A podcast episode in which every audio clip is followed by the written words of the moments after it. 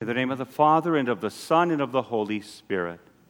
The Lord be with you. And with your spirit. No one likes their lives being turned upside down.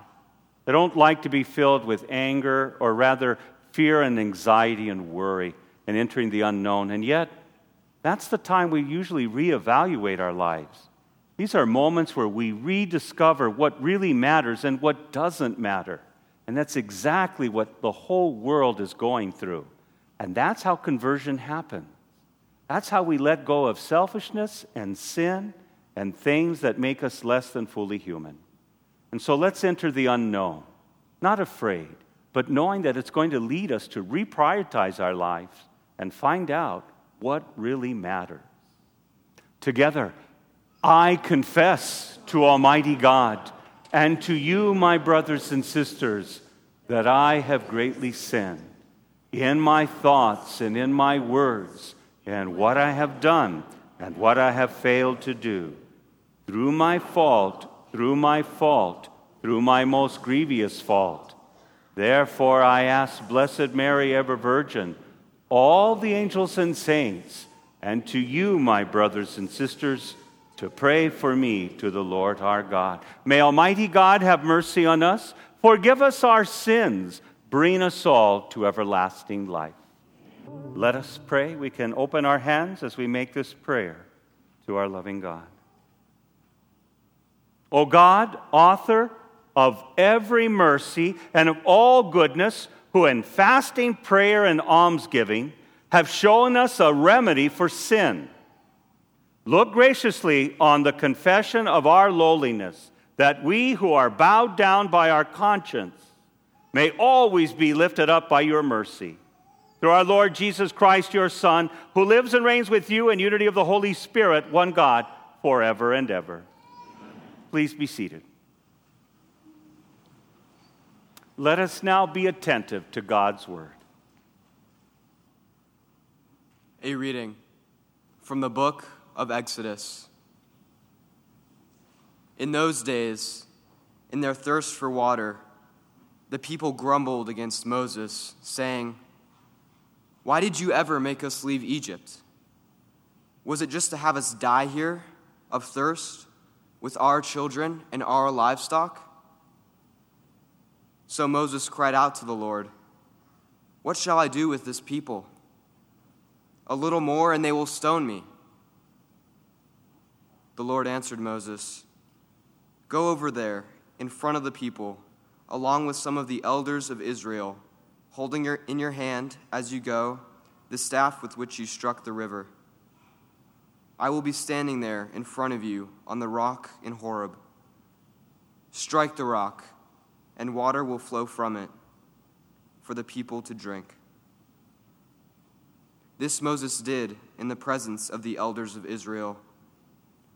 The place was called Massah and Meribah because the Israelites quarreled there and tested the Lord, saying, Is the Lord in our midst or not? The word of the Lord.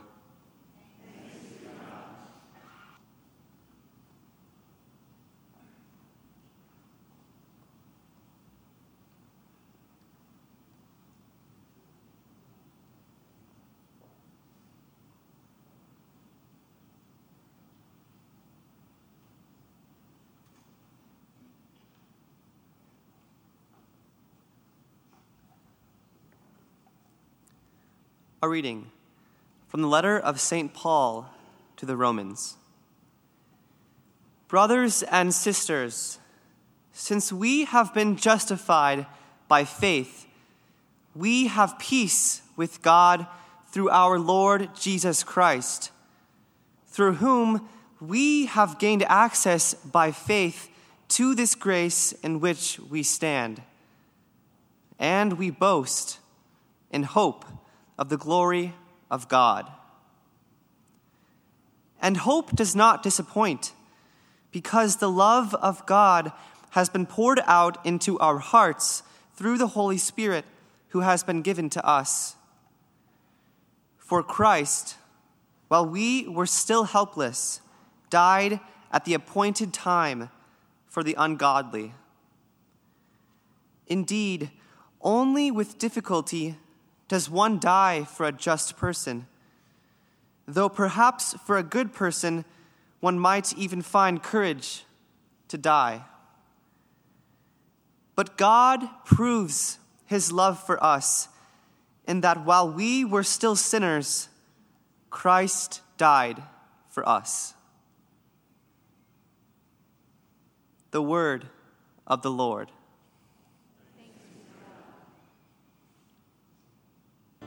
The Lord be with you. And with. A reading from the Holy Gospel according to John. Glory to you. Jesus came to a town of Samaria called Sychar, near the plot of land that Jacob had given to his son Joseph. Jacob's well was there. Jesus, tired from his journey, sat down there at the well. It was about noon. A woman of Samaria came to draw water. Jesus said to her, Give me a drink. His disciples had gone into the town to buy food. The Samaritan woman said to him, How can you, a Jew, ask me, a Samaritan woman, for a drink? For Jews use nothing in common with Samaritans. Jesus answered and said to her, If you knew the gift of God, and who was saying to you, Give me a drink, you would have given, asked him, and he would have given you living water. The woman said to him, Sir, you do not even have a bucket, and the cistern is deep. Where can you get this living water? Are you greater than our father Jacob, who gave us his cistern and drank from it, himself with his children and his flocks? Jesus answered and said to her, Everyone who drinks this water will be thirsty again. But whoever drinks the water I shall give will never thirst. The water I shall give will become in him a spring of water welling up to eternal life. The woman said to him, Sir, give me this water so that I may not be thirsty or have to keep coming here to draw water. I can see that you are a prophet. Our ancestors worshiped on this mountain, but you people say that the place to worship is in Jerusalem. Jesus said to her, Believe me, woman, the hour is coming when you will worship the Father neither on this mountain nor in Jerusalem. You people worship what you do not understand. We worship what we understand because salvation is from the Jews. But the hour is coming and is here now then true worshipers will worship the Father in spirit and truth. And indeed, the Father seeks such people to worship him. God is spirit, and those who worship him must worship in spirit and truth. The woman said to him, I know that the Messiah is coming, the one called Christ. When he comes, he will tell us everything. And Jesus said to her, I am he, the one who is speaking to you. Many of the Samaritans of that town began to believe in him. When the Samaritans came to him, they invited him to stay with them, and he stayed there two days. Many more began to believe in him because of his word, and they said to the woman, We no longer believe because of your word, for we have heard for ourselves, and we know that this is truly the Savior of the world. The gospel of the Lord.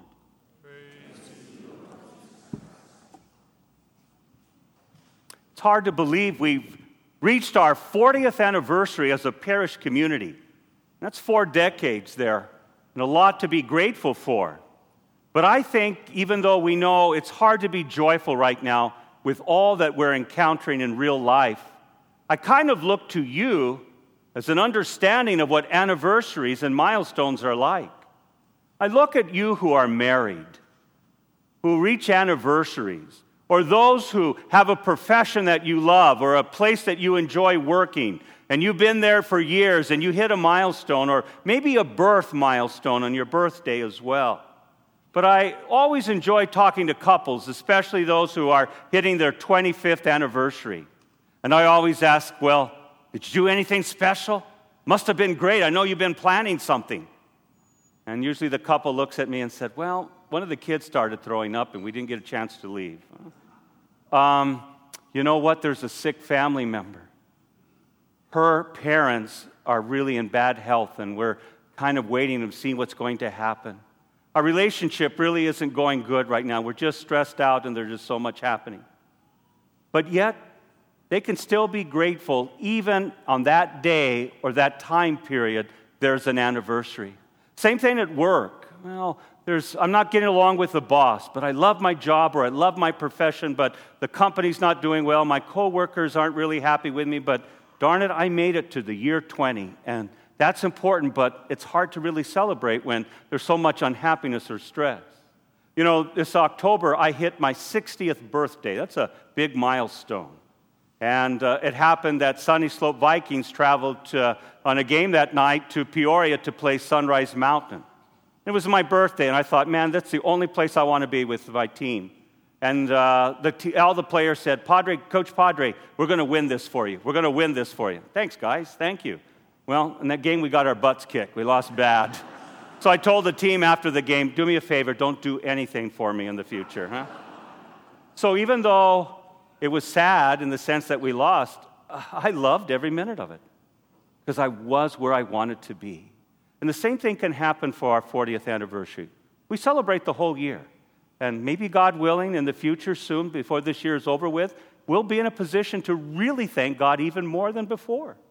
But 40 years says a lot. And what we do is like anyone in any anniversary or milestone, we're always grateful for God, even during times like this that we're really struggling and wanting to know what God wants of us. What an interesting gospel today. It's from the Gospel of John, and it's a story of a Samaritan woman at a well, and Jesus encounters her. Now, scripture scholars will tell us that that story most likely did not happen. And that's very common in the Bible. We know that through the synoptic gospels, Matthew, Mark, and Luke, synoptic means seen through the same eye. That's why those three earlier gospels are very much similar. And none of them have any record of the community going into Samaria. In fact, in the Gospel of Matthew, Jesus says, Don't go in that area. That's not our mission. Because the Samaritans and Jews literally hated one another. We know in John's community, John was probably written around 90 AD, many decades after Jesus' resurrection. And we know that community had Samaritans in it. And we also know that many women had important positions in John's community. And so that story is placed there probably to tell a powerful story about who Jesus is for that particular community, especially John and, and for us today. Jesus breaks many barriers in order to talk to this person. First of all, he enters into Samaria. It's a place that no Jew would go there. Be very dangerous, but that's a place that they don't talk to one another and they don't get along. The second thing, a Jewish male would never talk to a woman especially in public like that, at the well at the noontime. That doesn't happen. And yet, Jesus also breaks that barrier and starts a conversation with her. In the desert, it's important that you capture water throughout so that you have water even during the dry season. And cisterns and pools are there for the water to drink. And what happens is, after a while, the water becomes very yucky. Huh? It's bad very sterile and very, very muddy and not very clean to drink, but yet you still need to drink that.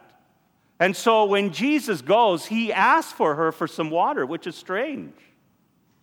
And yet, in the course of conversation, Jesus says, If you knew who was asking you, uh, you would know that I would be able to give you living water.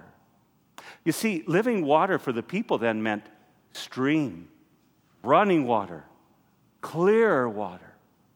And her understanding of what Jesus says is, You mean you got Arrowhead bottled water? Oh, much better than this stuff right here. Tell me more. What are you talking about? You see, for her, in encountering Jesus, she wanted her material needs met. That's how she's thinking. Boy, if I have this water, then I don't have to drink all this bad water. Think about our world and our country and our parish right now, what we're going through. How many of us are praying to God that we go back to normal? that we go back to the way it was just a few weeks ago. See, that's our prayer to God. God, make it happen the way that I had it figured out. God, give me toilet paper. Hmm? God, fix my finances the way it was before. Help me live the life that it was just a few weeks ago. And that's how we pray, pray to God sometimes. Meet my insecurities, my anxieties, take them away, and allow me then to live the way that I did just recently. I'm not worried about any personal growth or anything, just make it happen. Isn't that where we usually pray with God? And that's understandable because we're in the midst of the unknown right now. And yet, God continues, or rather, Jesus continues to talk to the woman and says, You know what? This water I'm going to give you, you will never be thirsty again. Is that what you really want to hear? It sounds very pious and very holy. And that's not what you're thinking when you're searching for toilet paper or, pa- or paper towels. That's not what you want to hear from Jesus. That's nice spiritual talk, but we'll do that when everything in my life has come together. But yet, what is he saying? You will never thirst again. You see, what we're going through here now, some of you, what you're going through right now, you're going to make it through, and you will learn no longer to be fearful. Isn't that a gift? Some of you are already there because of other things you experience. You're not afraid. Other people are filled with anxiety and worry and they're scared. It's never happened before. Some have a right to be because this is a real health crisis for them. And so when we hear all the news and all, we get very nervous, but yet you will never thirst again because you're not afraid. Some of you are going to have courage like never before. Some of you are not very courageous right now. But maybe going through this, you will never thirst for courage because you will say, I understand better now. Some of you are going to be outstanding heroes. Some of you already are. But you will be a hero for someone who is elderly, who is sick, that you're going to check on, that you're going to care about, that you're going to share, that you're going to alleviate someone's anxiety or fear simply by being compassionate. And you're going to be some people's heroes. And you will learn that you can learn to give even in the midst of a perceived shortage. You will never thirst for that because you know what it is to share. You will never thirst because selfishness is part of, not part of your life. For me, I've learned that I never thirst for unconditional love. I used to, but I don't anymore. About a year ago, you know that I had bypass surgery. And I, you don't do it alone when you recover. You need a lot of help. And I'm a type of guy that doesn't like any help. I'm very private, I'm independent, like to take care of myself. So it's very humbling have to depend on people to do basic things. First time I've ever been cut open and first time I've ever had to recover.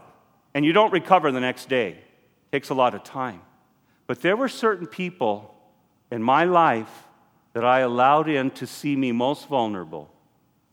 Do you know what these people did? They put aside their daily commitments to care for me, take me to the doctor, make sure I had my medicine, make sure I had plenty to eat, make sure that I wasn't afraid, and just gave me their ear when I was scared and unsure. They loved me unconditional. Now, I would never wish this wrote on anyone. But yet, if that didn't happen, I would still be thirsting for unconditional love. You see, when you're a priest, a leader, someone who works with people, it's very common for people to love you conditionally. They love you because they're able to do something or you have a title you like, but when you need to make a difficult decision, when you need to do what you think is right, when you need to say, this is where we need to go, or something happens where they find a failing in your life, they stop loving you. And that's common for me and for all of us in our lives. And some of us have never experienced unconditional love. But I want to let you know I never thirst for unconditional love. It took a long time. And that was good. And yet, it wasn't very good a year ago when I was there going, ah, I'm hurting. I don't know if I'm going to make this. This is taking forever to get well. And yet, if I didn't go through that, I would have never known what not being thirsty again is like. How about for you and I at this moment? Are we still stuck on toilet paper? Are we still stuck on making sure our finances are set? Because look at our lives.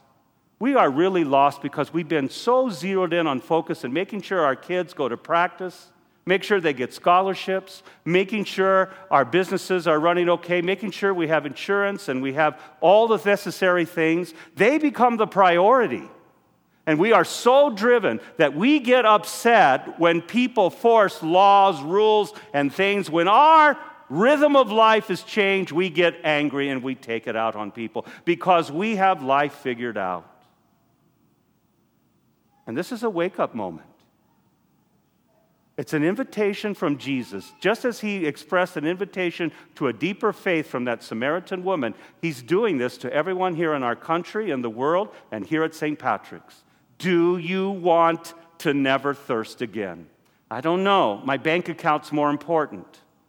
I don't know. My security and having enough is more important. My daily structure that I loved and still need to do, because there's a lot to do, is more important than learning a lesson, Jesus.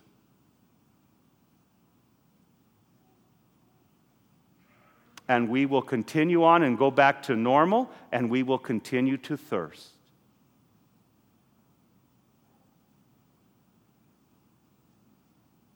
And so it's up to us. Some of you will never thirst again on certain things because you're going to learn something. And Jesus is going to guide you. And it'll be up to you whether toilet paper or living water where you never thirst is more important. It's been a stressful week. I'm tired, and so are you. I just now want to offer you a number of minutes just to be still with God. I'm tired, and I hope you are too. Just be with God for the next four to five minutes. Just be in His house. Just be with them and be with each other.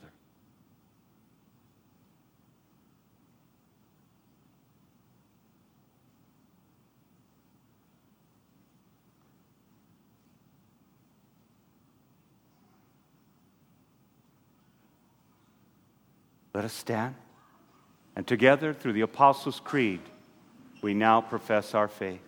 I believe in God, the Father Almighty, creator of heaven and earth, and in Jesus Christ, his only Son, our Lord, who was conceived by the Holy Spirit, born of the Virgin Mary, suffered under Pontius Pilate, was crucified, died, and was buried. He descended into hell. On the third day, he rose again from the dead. He ascended into heaven and is seated at the right hand of God, the Father Almighty. From there, he will come to judge the living and the dead. I believe in the Holy Spirit, Catholic Church, the communion of saints, the forgiveness of sins, the resurrection of the body